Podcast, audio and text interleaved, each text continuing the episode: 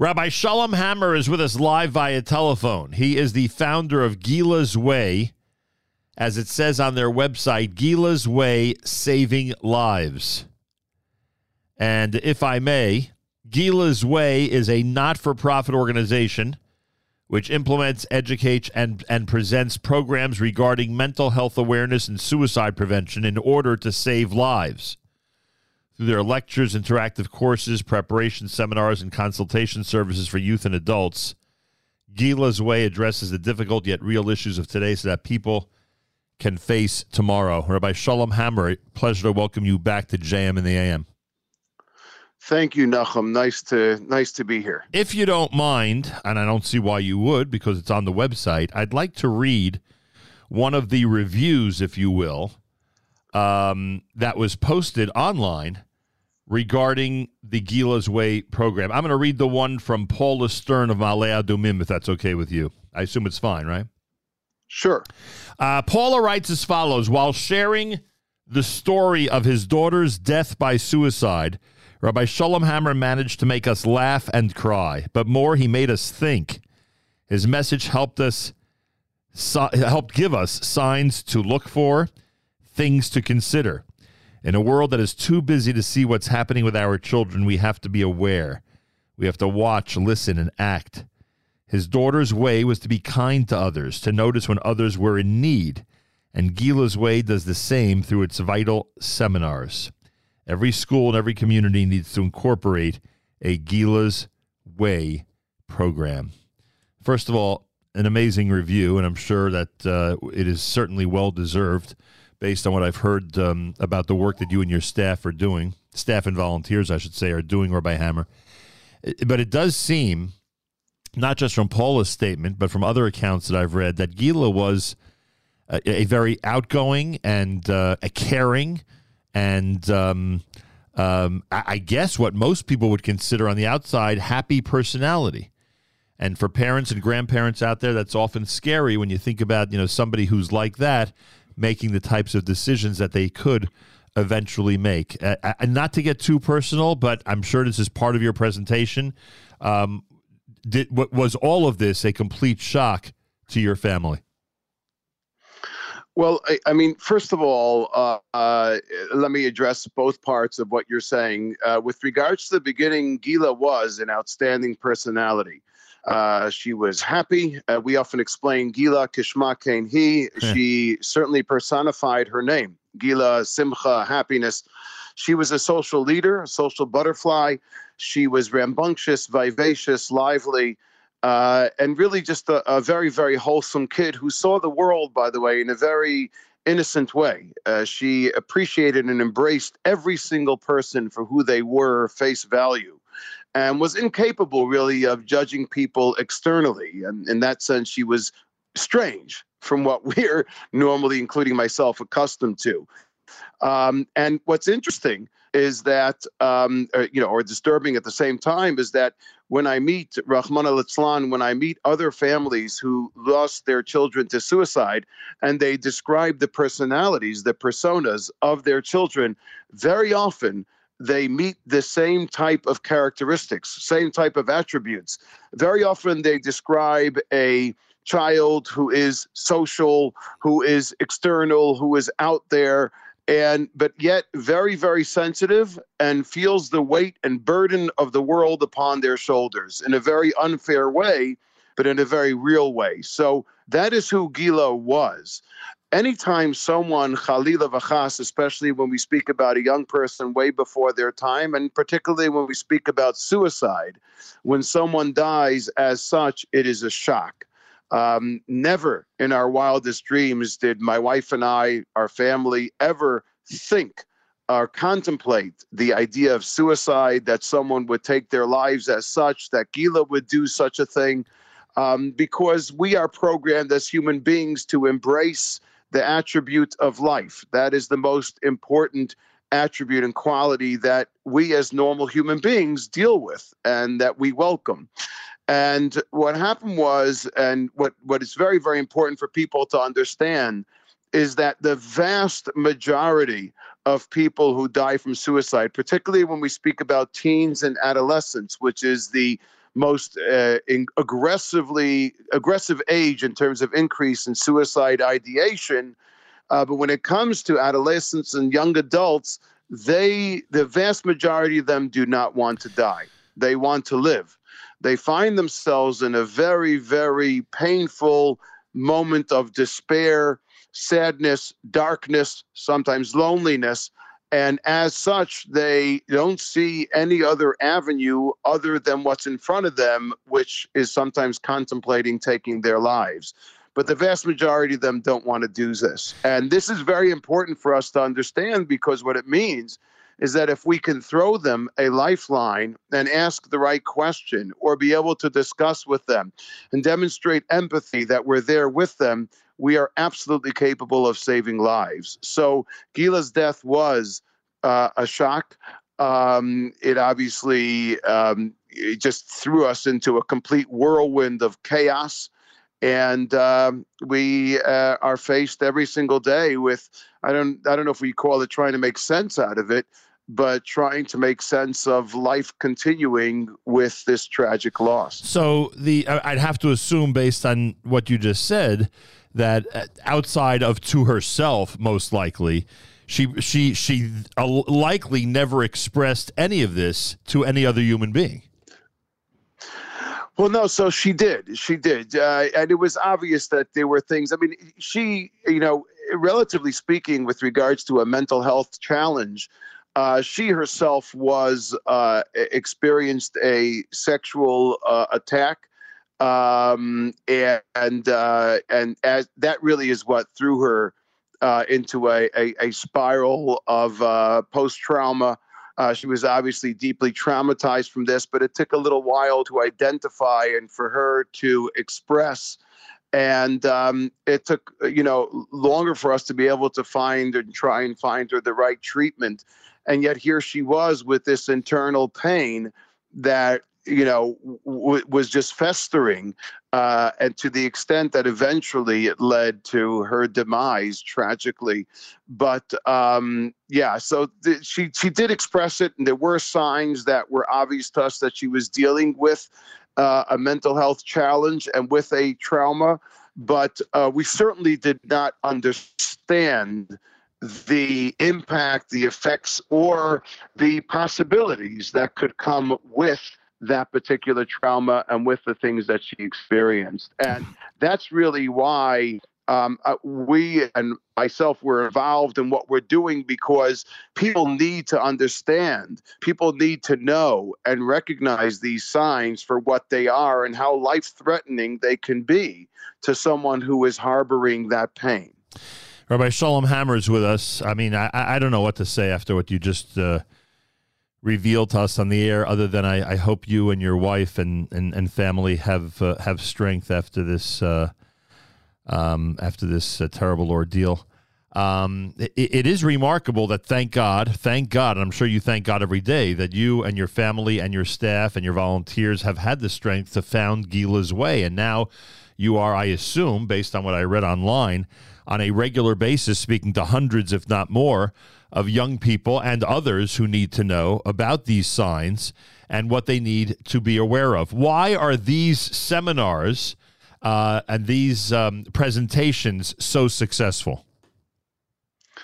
Well, I, you know, I, I, I would say I, I, hate to use the word success, especially when we speak about life and death um, I, I would say more impactful. Okay. And the reason why is because it's been certainly revealed. Psychologists speak about it all the time that the main way to help people uh, prevent suicide is through education, uh, through identification.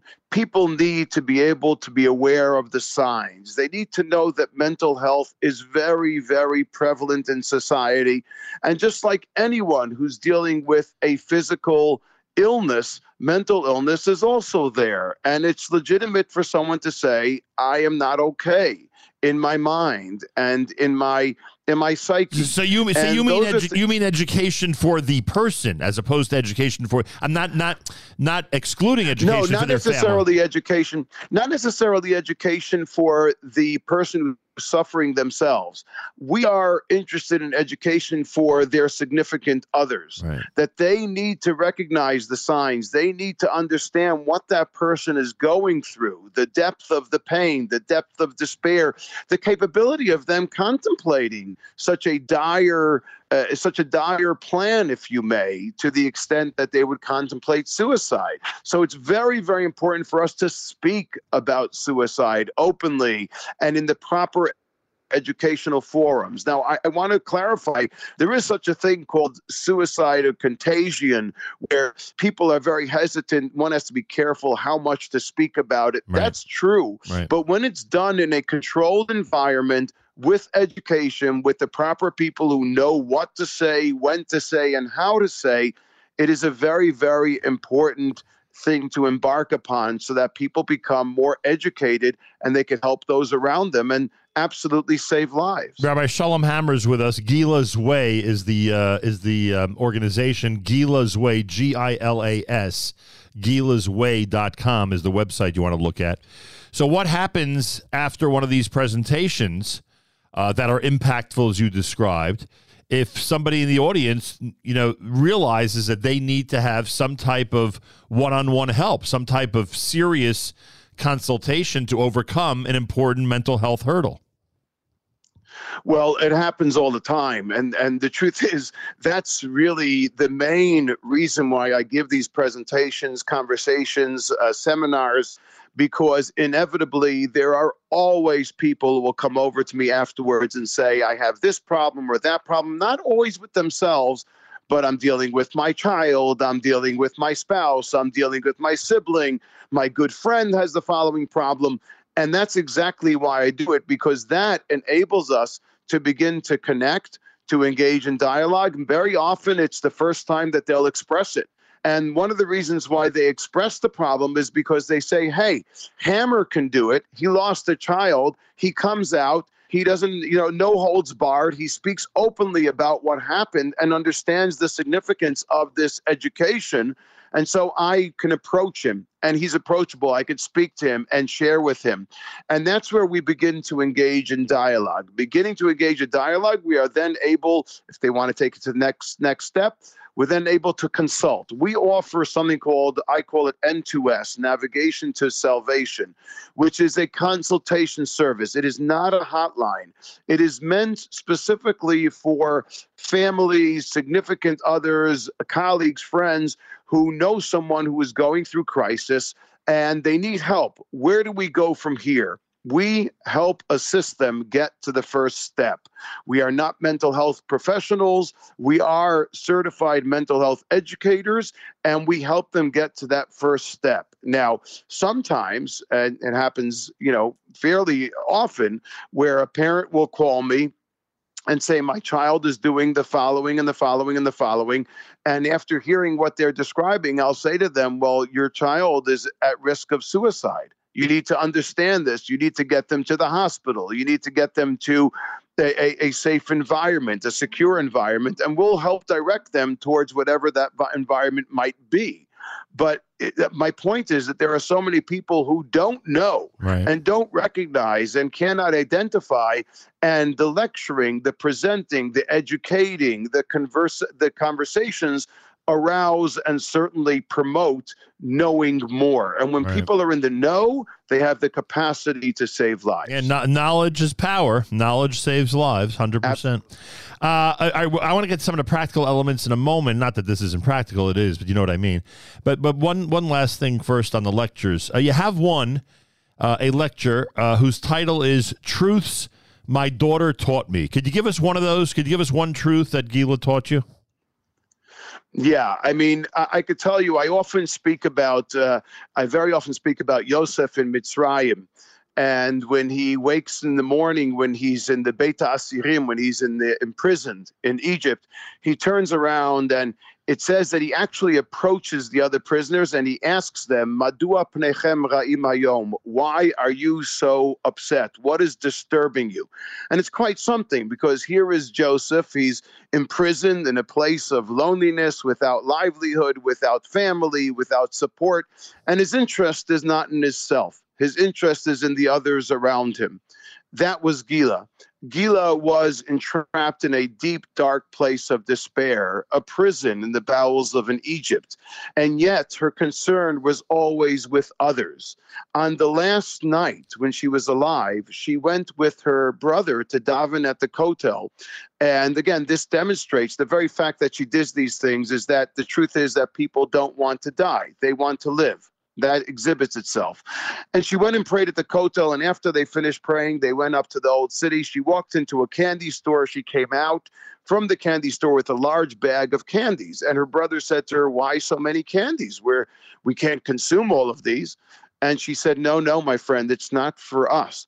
We are now going to give out these candies to the homeless people in the old city and bring a smile across their face.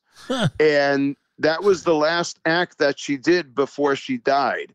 This is the kind of person that she was. She empathized. She uh, seeing people in pain disturbed and hurt her to the extent that she wanted to save them. So, yeah, that talk, Truths My Daughter Taught Me, is all about, and I generally give it to adolescents, uh, to young adults, but to communities as well. It's all about empathy asking a question to your friend, Madua Pnechem Ra'im Ayom, what's troubling you, can make such impact and can help that person realize someone cares about me and it can save a life. Uh, can I can I say and remember I know nothing about this and you're an expert at this point. Can I can I say that if I know a youngster for whom it seems the world is on their shoulders and that they and that they're carrying that burden sort of like you just described in terms of you know the pain that someone endures when when they know that so many others are in pain is that a red flag or not necessarily well, I, I, you know, I wouldn't say it's a red flag, but I would, you know, first of all, I just want to, just in terms of correction, I never like to use the word expert. I don't consider myself an expert in anything, um, especially, you know, living with the, the, the, the, depth of grief and bereavement that I have. I, I learned, unfortunately, in life that I'm not an expert in anything, but I just try to help. Um, red flags, generally speaking, are uh, you know they come they come in groups in order to say that someone is at high risk. Mm. But what I will say is that if you have a kid who's very very sensitive and feels that burden of others, we have to at least be able to converse with them and let them understand that they're not responsible for all of the problems in the world. And it's not something that they're capable of solving, but that they should channel that sensitivity into a practicality ah, where they can right. help where but let them understand as well the adolescents they need to understand that before we go out and help people we have to first be able to help ourselves. Right. Your life comes first because if you don't have your right. life, there's no way that you can help other lives as well. Right. All right. Uh, uh, well understood. And um, and I always feel that someone who's had a an in depth um, radical experience at something, you know, picks up maybe expert's the wrong word, but certainly picks up some area of expertise. Now, it's obvious in the website you're doing an incredible amount of work in Israel. It's also obvious that you're um, speaking whenever possible and helping um, whenever possible in communities around the world. Now, it says on the website USA Tour for March the 21st. What does that mean? Can people, can schools, can parents uh, actually come and see and hear a presentation uh, during that day or during that week? What's happening here for our listeners in the United States? Oh, absolutely. I mean, uh, I've spoken in a number of communities. Um, I'm here till this Sunday morning in New York, New Jersey. This uh, today, I'm speaking to the faculty of the Ramaz High School uh, so that they could understand, identify signs and things going on with their students. This evening, I'm speaking in KJ in Manhattan. Uh, that's at 7 p.m., and everyone's invited to attend. Uh, tomorrow, I'll be in the, the SAR school in Riverdale, and tomorrow evening, I'm speaking in West Side Institutional Synagogue. That's at 8 p.m. tomorrow evening on the West Side. Um, Shabbat, I'll be speaking in Teaneck and Arzei Darom in the synagogue, the shul, on Shabbat morning, and then Saturday night in someone's home in Teaneck, New Jersey as well. People are more than welcome to reach out. Just the opposite. The more, I don't want to say the more the merrier, that's inappropriate, but, you know, Kol Amar Meshubach as we approach Pesach. The more people that are educated, that discuss, that converse, that realize, that learn, the better off the situation and the, the greater chance we have of helping people around us. So, yeah, absolutely. KJ, Kehilath Jeshurun uh, tonight up on the Upper East Side of Manhattan. West Side Institutional Synagogue, 8 p.m. tomorrow night. And as you heard at Congregation Arzei Darom in Teaneck, New Jersey on Shabbat, everybody is invited to come here by Shalom Hammer. Um, the website, if you want to investigate more and see um, all the different things that they offer, uh, gilasway.com, G I L A S W A Y.com. Again, G I L A S W A Y.com. Um, as a parent, um, you know, uh, one one can only imagine, and of course, never wants to imagine the horror that that you and your wife have gone through.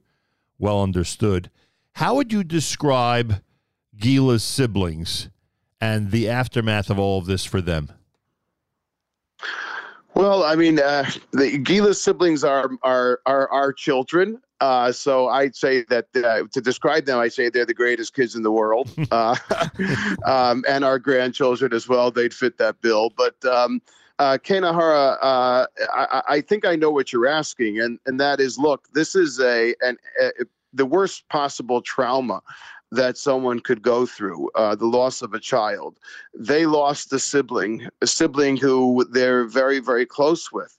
Our kids, thank God, share very close familial relationships with one another. They're loving, they're caring, they're sensitive, and they're very, very well linked with one another. So this was and is an absolute traumatic loss. Um, in addition, they, and this is something that pains me when I hear about it, but I spoke about in Israel recently.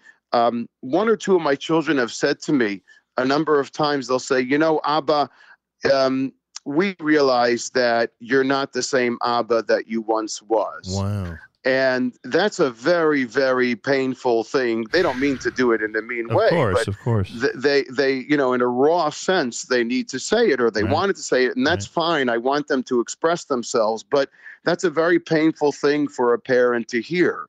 Um, and yet, at the same same time, it's a very true thing.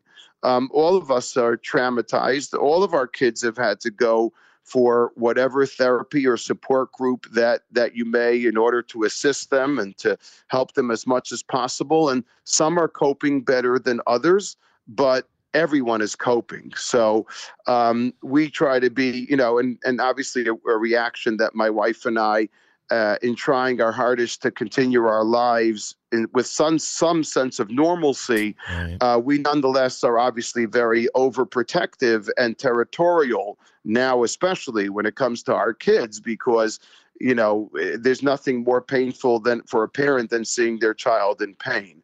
So.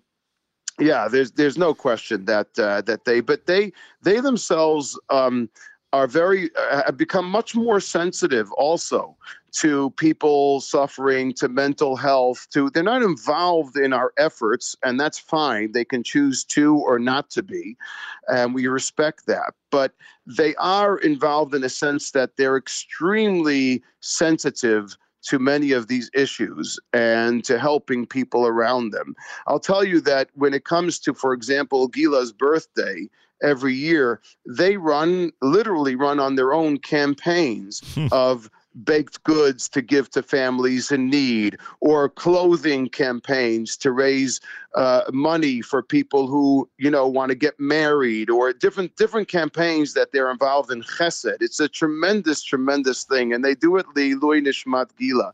And they do it as combined efforts each one in their own way and as a group as well. So they're very very impressive kids. And um, I, you know, I, I can't think of any other. I'll tell you this: I can't think of any other reason or any greater reason to continue living than for them and for our family, grandchildren, and children.